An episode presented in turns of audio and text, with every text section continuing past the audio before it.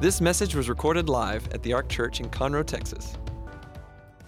I, I like Easter a little bit more than Christmas for one key reason. Easter, really, in the, in the whole Holy Week and the Palm Sunday through Easter Sunday, is really a, a Jesus centric week where the, really the message becomes Jesus.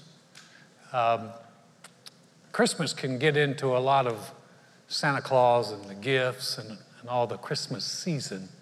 But I like Easter because, you know, the Easter bunny never did catch a lot of traction.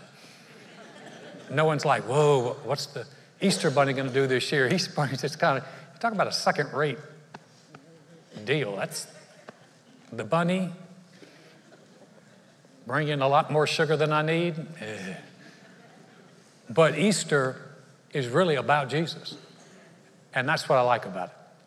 Now, as we've been doing a series called Think Different, I wanted to do a message this morning on thinking different about Jesus. Because we can, and we're going to see that you could form a lot of different opinions about him and, and about who he is, but today I'd like to think different about him in our life. Because that's who this is all about. And if you think about it, there, how we form our, our views of people uh, oftentimes is influenced. If you ever hear people say, well, and here's a big influencer, first impressions. I've heard people say first impressions are never wrong. You ever heard that? First impressions are never wrong. That's not a scripture. And that can be really, really wrong. I mean, Joy's first impression of me was, eh. she saw me before I saw her. She saw me walk past her sister's apartment complex down where we were living. When she, I was living in Clear Lake City and she was visiting right before we met. She saw me before I, we ever met, and her first impression of me was, nah. But like a moth to a flame, I drew her in, baby. And, and my 22 year old fineness just drew her. She could not, woman could not help herself. It was over. But her first impression of me was not so good. How about we form, we form our thoughts about people on what other people say about them? You ever had someone tell you something, maybe it was wrong or gossip, and, and they told you something about somebody else, and you met them and you're like, that's not right. And we often can form our thoughts about people about what other people say. A third grade teacher was trying to teach her, her class about moral of the story. So their their uh, homework assignment was you got to come up with a story tomorrow with a moral in it. So one of the first girls got up. She said, she said, last summer I worked on, on my grandparents' farm, and they told me that I could sell some eggs and, and make some money to buy.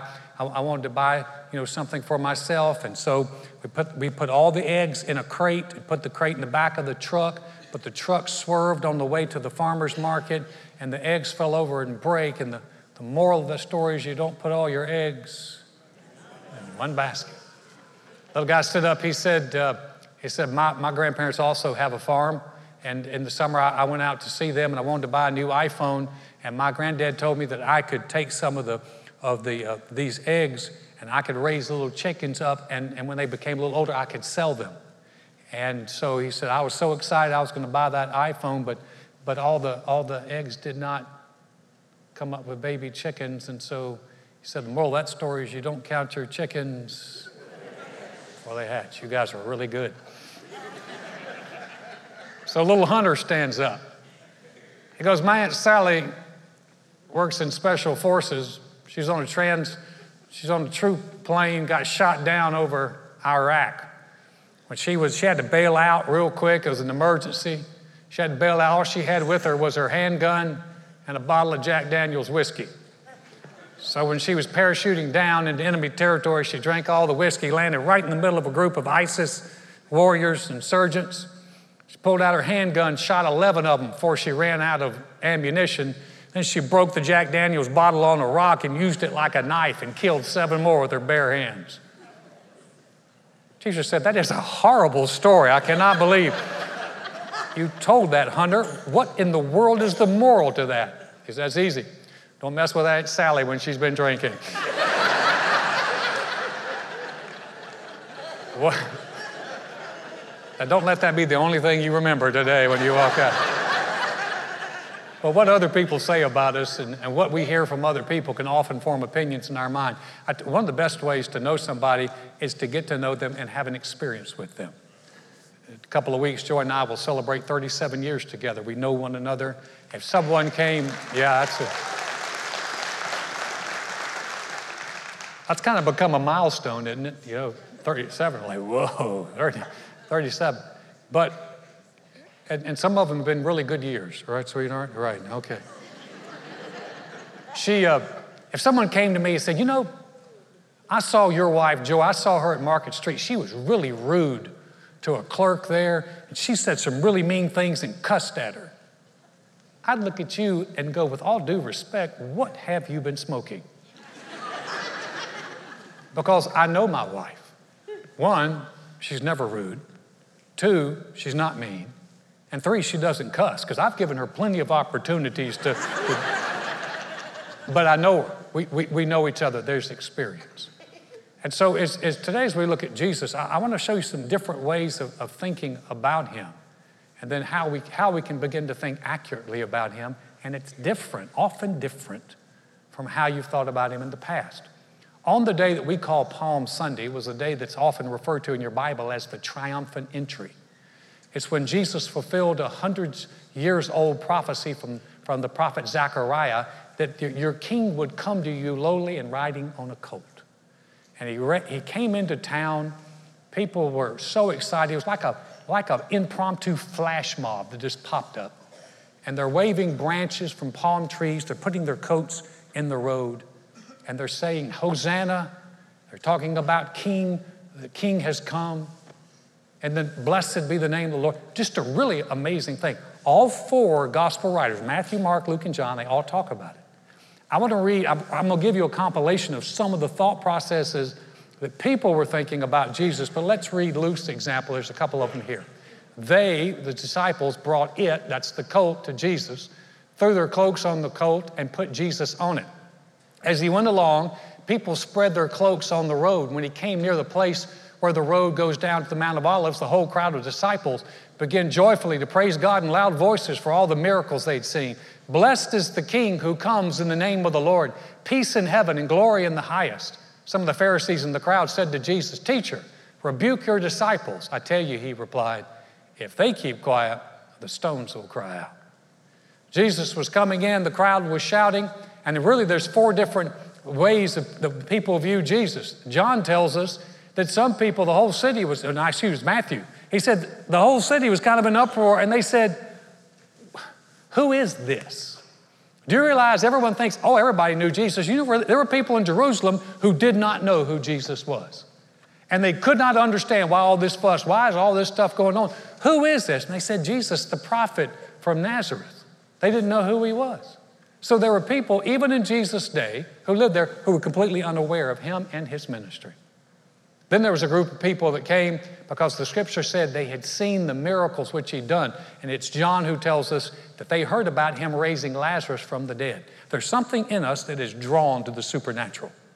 There's something in us that wants, that wants to see something or want, wants to be a part of that. When I was 15 years old, a healing evangelist came to our town. Her name was Kathryn Kuhlman.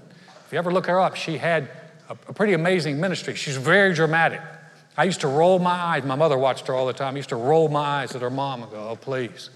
And they, they brought me to her, her, in her, in her meeting in my hometown. I've never seen so many sick people in all my life. The crowd was huge. Thousands of people came, and people got off stretchers and people got out of wheelchairs. You say, did that really happen? Listen, there's not a day of miracles, there's a God of miracles. And Jesus did miracles then, He does miracles now. Yeah, God still does amazing things. We have testimonies of people being healed from cancer, being healed from things that the doctors had given up on. God's still in the healing business and still in the miracle business.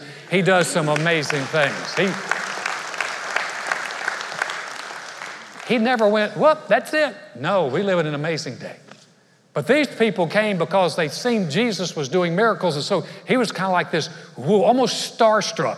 Whoa, a miracle worker. Let's go see it. Some people came and they were shouting Hosanna and praising because they believed that Jesus was the hope of Israel. You see, the Israelites had been under the oppression of the Roman government for years. And Jesus to them was the king, but they were thinking earthly king, not heavenly king. But they were thinking, here he is. He's our hope. He's the prophet of God. He's God's king. And they were saying, Hosanna to the king. Blessed is he who comes in the name of the Lord. And they realized, finally, we have hope. Somebody is going to make our life better. And they were worshiping because of that. And some, well, some of them thought Jesus was a threat. They had a negative view of Jesus. The Pharisees cried out. They didn't cry out, King, they said, Teacher. You need to rebuke your disciples. You need to tell your disciples to shut up. Because they were all worshiping and everything and made the Pharisees mad because Jesus challenged their way of life. Jesus challenged them. Jesus challenged the religious order of the day and they did not like it. It's hard for us to grasp the fact there were some people who absolutely hated Jesus. One day, four different thoughts. And here's what's interesting 2,000 years later, on this Palm Sunday, there are still about four key thoughts about Jesus. You got people now living in America who have no idea of who He is. Maybe they were raised in a home. I was so grateful, so grateful and for you parents who brought children today, props to you. You don't realize what a difference you can make in their life. I appreciate the fact that my parents brought me to church. I heard about a Jesus who was good. I sang songs. I read stories. My parents, we had devotional time. It was an important time, and, and they, they, they helped me. I know who he is. But you know, there's a lot of people that have no idea who Jesus is today in America. There's some people who see Jesus today as almost this kind of mythical figure. Like he's this almost like mystical man. He had an aura, he had a halo, he went and did miracles. And you say, well, is there anything wrong with that? Well, yes. I, I, want, I want, to get to that in a minute. The, the thing that's wrong about that is it puts Jesus way up here, and you don't realize that God came to earth. He came to us, He came as one of us. And we miss the fact that Jesus wasn't just this floating on a cloud mythical Jesus that it's hard to relate to. Yes, he did miracles, but there's a lot of us who believe that Jesus is our hope of a better life. A better life today and a better life tomorrow. Jesus said, I've come that they might have life and that they might have it more abundantly. So there are many of us who recognize him. Many of us who, with our hands raised up on this Palm Sunday, going, Lord, I thank you that you are the King of Kings and Lord of Lords. You are truly the Lord. You are our King and Savior. You are Jesus. And there's many of us who worship him today. We don't lift palm trees, we lift our hands going, He is Lord and He's awesome. And yet there's still some today who see Jesus as a negative. Maybe they've heard the wrong things about him. Maybe they think he, he, he took a loved one from them or destroyed their life. But they see him as a negative, and it's, it's, or maybe because he challenges their way of life. When they hear about you, ever, ever noticed that you can, you can be out in a group of people and you can say God, no one flinches, but you say Jesus, and it can bring a hush to a crowd because he becomes the dividing line. And for many people, he, he's a threat. So here's our question How do, how do we how do we think about Jesus? What, what's the ways we think about Jesus? Well, we can think about Jesus from um, our impressions that we get from other people. You know, maybe you were told about Jesus. If you were, that's wonderful. What other people have said. But that can be good or bad. How, how about impressions that you get from people who are supposed to know him? See, many people, uh, we, we don't see it here at the Ark as much, but many people have been hurt in church, they've been burned in church, and they talk about clergy members and pastors and, and people who hurt their lives, and they, they think that God's that way, that Jesus is that way. I, I sold books door to door one summer between my freshman and sophomore year. I, I was a pretty friendly guy, kind of non threatening. I only had one door slammed in my face. I was only cussed at one time, and that was by a man wearing a collar. Now, I don't know if he was a Catholic priest, Lutheran priest, Episcopal priest, or just an impostor, but he, cussed at me and slammed the door. I'm so grateful that I didn't look at that man and go, Well, if that's the way God is, if that's the way Jesus is, I want nothing to do with that, but that's too often what people do. And they see people who are supposed to be people of authority, people who know Him, and they see Him and they go, They treated me this way and that's wrong. Let me tell you something. I don't care whoever has done you wrong, if they were a pastor or a clergy member, that's not who Jesus is. I was riding with Matthew a number of years ago. He was a teenager. We were in the car. I had a, a Yukon. We were riding together going somewhere, and I, I got into the left lane, which happens to be mine personally. And. Uh, and, and a lady pulls out into the lane and slows down. And then there's a, a car pulls, so they, they had me hemmed in. That always blesses you, doesn't it? Just when, when someone pulls in. And, and I'm, I'm going to share my horn with her. I, man, I had my hand, I had my hand up, and Matt, in all his teenage wisdom at the time, he said, It's probably a church member, Dad. Man, I hate it when they're right. Nobody wants to look up in the rearview mirror and see their pastor just. just so I backed off. Bless you. You know, I, I'm, I'm conscious of this. I'm conscious of the fact that as a pastor, I, I represent this church, but you know what? As believers, we all represent the Lord. And there are people who maybe never would come in here, but they watch you and they watch your life. And the best thing you can do is show them an example of who He is, His kindness, His goodness, to say, Well, Alan, what happens when I miss it? What happens when I make a mistake? One of the best things you can ever do is look at someone and say, I apologize, I'm wrong. I'm a Christian, I'm trying my best to do, do the right thing, and I missed it. I'm human, but I want to tell you something. Jesus is not that way. He's good and He's wonderful. Don't get your eyes on me. You can look past me to Him. He's wonderful and our impressions that we get of him can make a huge difference. Now, here's the last one is our experience of him. So, well, I can't experience him, Alan. He's in heaven and I'm here, but his word, his living word, reveals him. And we can see him from scriptures, and that's the best experience. And over the years, as you'll begin to read, you'll begin to, you'll begin to see who he really is. So we need scripture. Not just what someone said, not just an impression you had that may or not be good. We need scripture that says, this is who he is. So this morning, let, let me give you three things. Three, three different ways to think of Jesus. And the first one is, is, is really a, a, a kind of a, a, neat thought.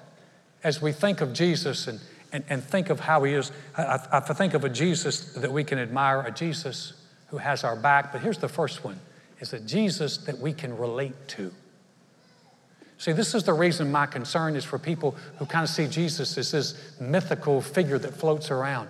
No, he, we can relate to him. He understands us. He understands me, understands you. Look at the scripture here in Hebrews. So, therefore, since we have a great high priest who has ascended into heaven, Jesus, the Son of God, let us hold firmly to the faith we profess. For we do not have a high priest who is unable to empathize with our weaknesses, but we have one who has been tempted in every way just as we are, yet he did not sin. Did you catch that? Some people think Jesus just kind of floated through life and that he didn't really, he just kind of floated above everything. Never got tired, never got in. The Bible said he was tempted in every way, just like we are. He was tempted to lash out in anger, tempted to be selfish, tempted to give in to worry and fear. He was tempted. He understands human weakness. He just didn't give in to it. But he understands it because he, and that gives him an ability to understand us. And I love that because he understands because he's been tempted with the same stuff we've been tempted with then he doesn't look on us with disgust. The Bible said he doesn't look with disgust at our weaknesses. He's able to empathize because he took on flesh just like we are. Now I realize some people say, well, Alan, he's the Son of God. Yes, he was. But he still had to eat. He still got tired. He still took on a, a flesh body. He still dealt with stuff. And because he did, then he's able to understand us. We're able to understand him. He's actually a Jesus we could relate to. Patrick Stewart is the British actor who did X Files and I, believe Star Trek. He's that bald headed guy, real hawk face. He, uh, British actor, he grew up having to protect and stand in between his alcoholic, abusive father and his mother. Had to protect her, had to get involved. It, it really shaped a lot of his life. But in 2007, he had a lot of anger built up towards his father. 2007, he started digging into his father's past. His father was named Alfred. And Alfred Stewart, he found out, returned from World War II in 1940.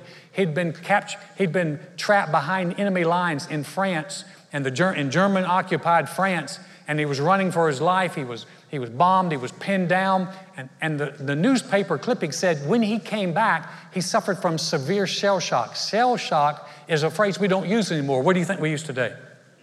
PTSD, exactly. So he was suffering from PTSD. But yet he was able, four years later, he volunteered as a paratrooper, and on D Day, he, par- he, he parachuted into occupied France and helped liberate the country he'd had to flee from. He was a hero. And when Patrick Stewart said he began to look at his father's life and his experience, he began to talk to other people and began to say, My dad was depressed and had alcoholic uh, tendencies and was abusive. He said, Everyone I've ever talked to that understands PTSD said, Absolutely, classic PTSD. And Patrick Stewart said this when I began to understand my father's life, it made me able to, he said, the anger began to dissolve away. Why? Because for the first time he understood. Listen, when you understand that Jesus doesn't stand back looking at you with this look of disgust on his face, that when you miss it or when you're having going through a difficult time, he's not looking at you with this like you're elementary school principal looking at you, just shaking her head like this, just so disgusted with you. Look at this next verse. It says here, So then let us approach God's throne of grace with confidence so that we may receive mercy and find grace to help us in our time of need.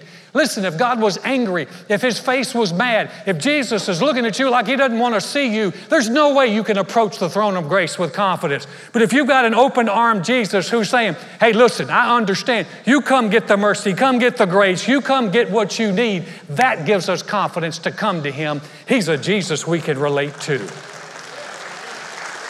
And so when you're going through a difficult time, instead of running away from him, run to him. He's someone we can relate to, he's someone we can admire. I've, I've, I've, never heard someone say, you know, I just admire Jesus. I've heard people say, I love him, I, I serve him, I worship him. I've, I've never heard someone, I just admire Jesus. When I think of admired, I think of the Gallup poll. Remember the Gallup, they used most admired people in the world? Gallup, they started that poll in 1948, and at the end of the, uh, the last century, they did, a, they did a compilation. Who are the most admired people in the 20th century. Now, this, this might catch you by surprise. The most admired people in the 20th century, if I want to venture a guess, who's number one? Don't say Oprah, because it's not her. Gandhi. Gandhi's on the list. He's number 13. Who? Billy Graham. That's good. Number seven. My mom is not on that list, but that's. Uh, Number one, Mother Teresa. Number two, Martin Luther King. Number four, Helen Keller. Number seven, Billy Graham. Number 10, Winston Churchill. Number 14, Nelson Mandela. All of these people have something in common. All of these people served a purpose that was bigger than them. All of them served in a sacrificial way. Mother Teresa in the, in the slums of Calcutta, uh, Martin Luther King Jr. gave his life trying to, to create racial equality. You see, Helen Keller, who was a, an advocate for the disabled, all of these people, Billy Graham stood for something bigger than himself, the greatest evangelist of our day. All of these people stood for something bigger. All of these are people who are admired. And this is one reason I admire Jesus. Right before he went to the cross, he said this He said, Now my soul is troubled, and what shall I say? Father, save me from this hour. But for this purpose I came to this hour. Father, glorify your name. Listen, if you think Jesus was forced to do this, you were wrong. Jesus was not forced to. In fact, he told him one time in Matthew, he said, Do you think I can pray and my Father will send me more than 12 legions of angels? That's over 60,000 angels. How many of you know 60,000 angels can get a lot of stuff done and protect you? He said, He can get, these angels can get me out of this situation. He did this voluntarily. He knew it was going to be difficult. He knew it was going to be trouble. He did it anyway. He said, I'm going to serve a bigger purpose. He said, It's tough. My soul is troubled. He prayed. He sweat blood in the garden. He said, God, will you, if there's any way possible, let this cup pass? He said, But not my will, your will be done. He sacrificed. He did it for us. He's someone that we can look at him and go, mm, I admire him. That's someone who took on a huge task and he did it for us. Didn't have to, and he could have been delivered from it. He made the choice to do it anyway. He's a Jesus I admire. And then he's a Jesus that someone I can trust with my life. Now, we say that sometimes, but you know what? I, have met people, you ever met someone and you get around them, you think, I can't trust you as far as I can throw you. Ever met someone and they're like, oh, just trust me? And you're like, no. No. Because you're thinking to myself, if push comes to shove, you're going to take care of you and not me. Anybody ever met? Don't just look straight. Don't be punching people. Just look straight ahead. But you, you look around. And, but aren't you grateful for the ones that you know? Man, if I get into a jam, I know somebody's got my back. If I get into a situation, I won't have to look around and wonder if they're with me. I know they're with me. Jesus is someone, I will show just a little thing that happened. The night he was arrested, they came at him with a mob with torches and swords and spears and soldiers. And Jesus had this conversation with his, with his group. He said, Who is it you want? Jesus of Nazareth, they said. Jesus answered, I told you that I'm He. If you're looking for me, then let these men go. This happened so that the words He had spoken would be fulfilled. I've not lost one of those you gave me. In the most stressful time of his life when he knew what he was facing, and now they come at him with a mob. If you've ever been in a stressful situation, isn't it good sometimes just to have some people who are with you? That you look around, you're like, okay, I'm, I'm not by myself. I, have been in hospital rooms where just simply being there, someone just said, you don't have to say anything, just thank you that you're there. Jesus is standing there and he's looking at it would have been great to have his 12 disciples with him. They get all arrested together. They go down there together. He said who are you looking for? They said jesus of nazareth. He said i already told you i'm he. Let the rest of these go. In the middle of a stressful situation he didn't expose them. He protected them he had their back. And when you think about someone like that, he didn't have to do it. He could have just let whatever happen. But this was a Jesus who said, I'm, I'm, I got them covered, guys. Let them go. I got this. That's someone you can trust with your life.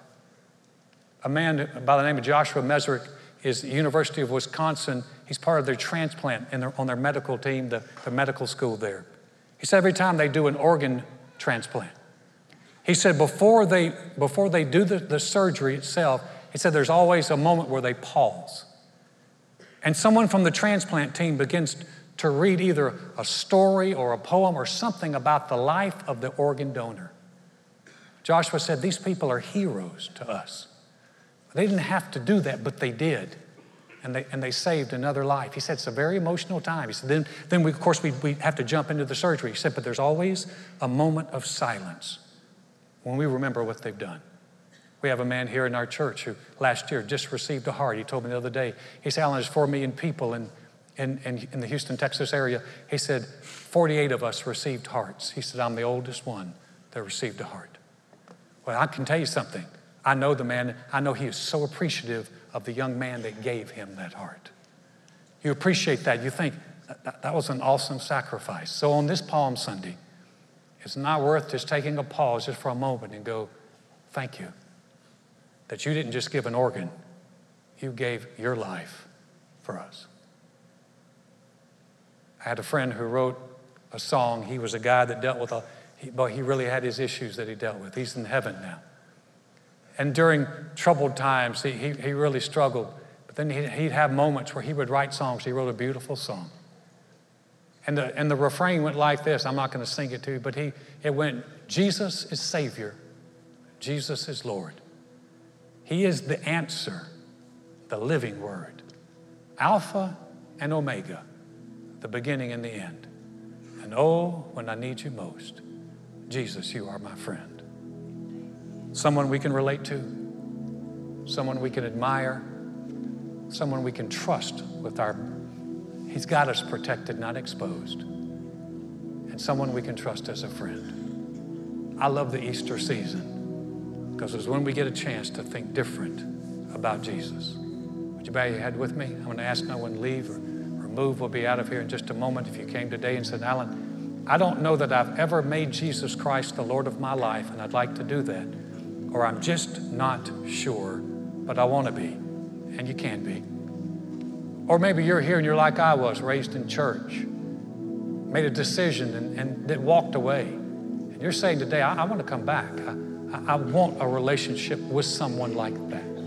We're going to give you an opportunity to do that. We're not going to ask you to stand up or come to the front. We're going to say a prayer and sitting right in your chair today. This can be your prayer. It's a prayer of connection. It's a powerful prayer. It will absolutely change your life and change your eternity. Heads are bowed, eyes are closed. Nobody's looking around. If that's you that I'm talking to and you would like our prayers, I just need to get you to do one thing. To shoot your hand up across this stadium. Say, Alan, that's me. Would you pray for me? Thank you. Thank you. All the way in the back and the front. Thanks. Great. Anybody else? Thank you. I know it takes courage to do that. Anybody else? Wonderful. You put your hands down. We're going to pray. If you did not lift your hand and, and thought you missed your opportunity, please understand that this is a, a heart prayer. It's good to lift your hand, but here's where you get an opportunity to lift your voice and pray this prayer with us. We're going to pray it out loud. You pray it with us. I'm going to lead you in it so you can hear yourself pray. Say, Dear God, I know mankind needs a Savior. I know I can't save myself. Jesus, I believe you're the Son of God. I believe you died on the cross for my sins. And God raised you from the dead. Right now, I confess you as my Lord, as my Savior, the one who forgives me and restores me. Thank you, Jesus. My past is forgiven. I have a relationship with you. I'm a new creation in Christ because I've said yes to you. Heads are still bowed and eyes are closed. When I was saying that prayer, I caught a hitch there. And these words came up I have a future with you. And that's so true. Father, we're so grateful for those who prayed that prayer. And for the rest of us here, Lord, we thank you that we can begin to see Jesus increasingly in a different light for who he is, for what he can do. We're grateful for that. In Jesus' name we pray. Amen.